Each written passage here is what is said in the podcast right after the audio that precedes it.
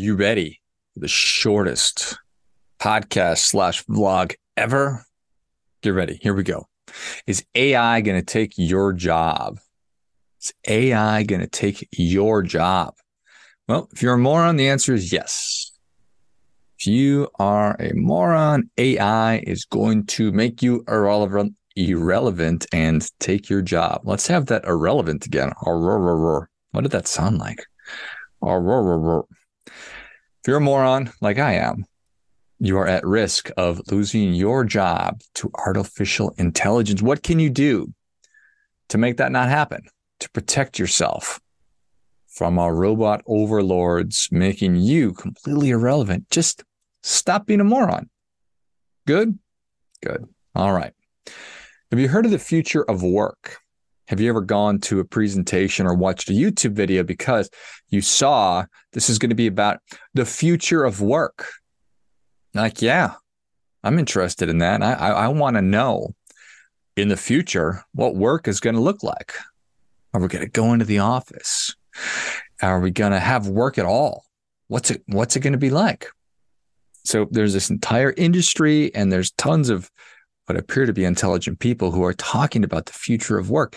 And I've been sitting through these kind of talks or presentations for the better part of a decade. And what I've always discovered is nobody knows what work is going to look like in the future. They just tell you it's going to be different. In the future, work is going to be different than it is today. Wow. Okay. So just like work is always different than it was in the past? Is that is that what you're telling me? Future of work practitioner? Oh well. So there is an entire industry around it. That's not really relevant to our conversation today. What is artificial intelligence? What is AI? Well, the name essentially says it all. Artificial. The A in AI stands for artificial. So that means it's fake. It's a facsimile. It is it is manufactured. What you and I have, as human beings have, is real or actual intelligence. So, going back to the original thing, if you are unwilling, unable to foster and develop your real intelligence, then you might be in trouble in whatever the future of work looks like. And I'm not you know there's greater conversations to be had about what real intelligence is and why is the intelligence that i have between my ears different or superior or better or whatever than a computer's. Sure that's an interesting conversation to have. But for the purposes of what we're doing here artificial is fake you and i real. Okay so my guess is that you are fine. You're good in the intelligence category. You have the IQ necessary to thrive and succeed and to do whatever you want in the current environment of work and the future environment or work, whatever that's going to look to, that you are in possession of a smartphone or a computer that you are watching, listening to this on, that your computer, your device is in fact connected to the internet and that you are listening to this suggests that you have everything that you need in the intelligence category. You are not deficient or you have the tools that you need to enter into the game of the future of work. In fact, I think that your future success and position with our robot artificial AI overlords has really nothing to do with your intelligence. Rather, it's going to come down to your behaviors. So I want to talk about that. Do you remember the story of the Little Red Hen? It's a children's book. Like so many children's book, this one is iconic and it's solid. Um, long and short of it is that the little red hen gets the idea that she wants to bake some bread and figures out what the process is for baking the bread. So she finds some seeds and she asks to the other barnyard animals, who will plant the seed? She hears back, not I from the cat, not I from the rat, not I from the other animals. So the little red hen says, oh, well, I will. And so she did. She goes through asking who will cut the wheat. Not me. Okay, I will. She says, Who will thresh the wheat? Not me. Okay, I will. Who will carry the wheat to the mill? Not me. Okay, I will. Who's going to actually bake the bread? Not me. Fine, I will. Then when everything comes to the the the bread takes its final form and the delicious smells are wafting through the barnyard. And the little hen asks, Who will help me eat the bread? Who will eat the bread? And all these barnyard animals show up ready to go. It is, I will instead of not I. So they're game to actually eat the bread, but they weren't necessarily interested in helping to bake and prepare and do everything necessary to actually do that. And so of course, the little hen says, No, you will not. Not today, barnyard animals. No, thank you. I will. And she did.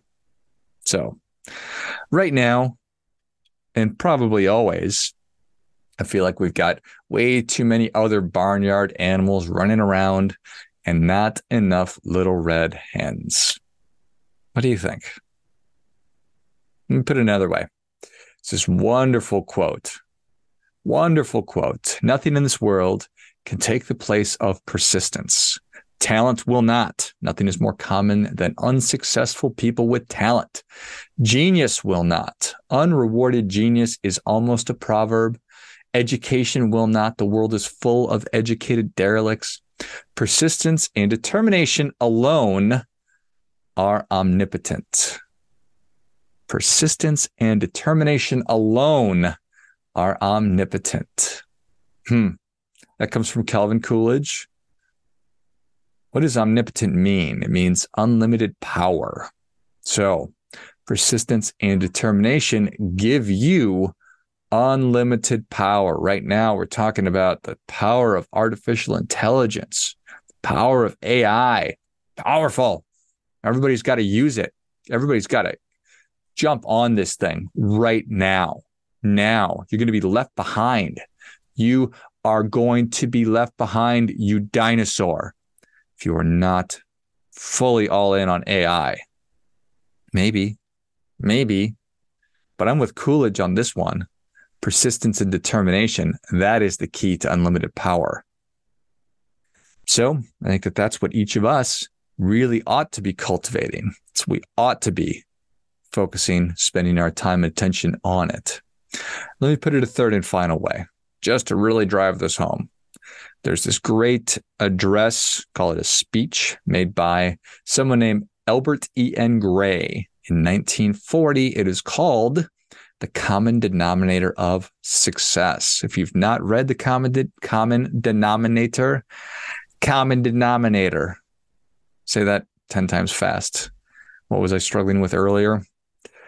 From 1940, Mr. Gray says the common denominator of success, the secret of success of every person who has ever been successful lies in the fact that they formed the habit of doing things that failures don't like to do. Let me read that again so it really sinks in. The common denominator of success, the secret of success in every person who has ever been successful lies in the fact that they've formed the habit of doing things that failures don't like to do. Getting it? Of course you are. You're an intelligent person. Intelligence is not enough. Persistence and determination are omnipotent. To enjoy the benefits, you must do the work. Mr. Gray talks about the key is creating habits of doing things that failures do not like to do and are not willing to do. So, the key make habits of doing the stuff that losers don't want to do, that they're not willing to do. And you don't have to like doing them. You probably won't. You don't have to like, you probably don't, but you still need to do them. That's the trick those things, whatever they are, whatever the things are in your life that absolutely must be done, whether you like to do it or not, are your table stakes. That's what's going to get you into the game. The game of the future is going to demand, and has always demanded, that you do the things that other people are unwilling to do. These are your table stakes. No doubt you are familiar with the idea of needs versus wants. I talk a lot about it in the context of budgeting and money, but you could look at it in the context of just your most valuable resources time, attention, energy, and money. So, how do you make decisions on where to allocate these, what to spend those things on? Well, if you spend it all on things you wanted to do, you're not going to do the things that need to be done. Needs literally stuff you can't live without. It's food, housing, transportation, clothing, sleep, medicine, stuff like that. Wants that's that's the great stuff. This is stuff that accentuates life. It's going out for dinner. It's designer clothing. It's fancy jewelry. It's wonderful experiences and vacations. All the awesome stuff. I get it. But needs are things you must have. Wants again accentuate. So your table stakes, what I've been talking about, these are your needs, like eating, sleeping, going to the bathroom, brushing your teeth, and getting dressed. So Again, do you know what your table stakes are? Do you know what the table stakes are for the success that you desire it? you want this. Do you know what you need to do to get this? Most of us don't. And even those that do fail to consistently do them. We start, we stop. We start, we stop. We're looking to create real sustainable habits and routines over doing the things that must be done. These are the prerequisites of success that you want and that I want for you. That's the key to beating the robots. it lies in the doing of what must be done. The doing of what must be done. So, whether you're tired and you don't want to do it, whether you feel like doing it or not. There's so many reasons to not do things. I'll do it tomorrow, do it next week. I'll get around to it. Yeah, for sure. And then we rationalize it, we explain it away. That's not getting you anywhere. That's putting you at risk for Skynet to come and swoop in and take your job, buddy. Give it the program you want to dig deeper into figuring out because me just telling you to know no do just just do it. Just you, you you need to know what's most important. I know it's not obvious. If it were obvious if it were easy everybody would do it. If you'd like to dig deeper into figuring out what your actual table stakes are or take it a big step back huge step back if you want to figure out what it is that you want and then to figure out what your table stakes are and then to figure out how to make habits out of doing them, I encourage you to check out the purpose book. I'll link it in the notes. You can have it done in 90 minutes. Anyway, real intelligence, persistence, and determination. That's where it's at. It's where it's always been at. You know it to be true. So put yours to work. Do your part but doing your best.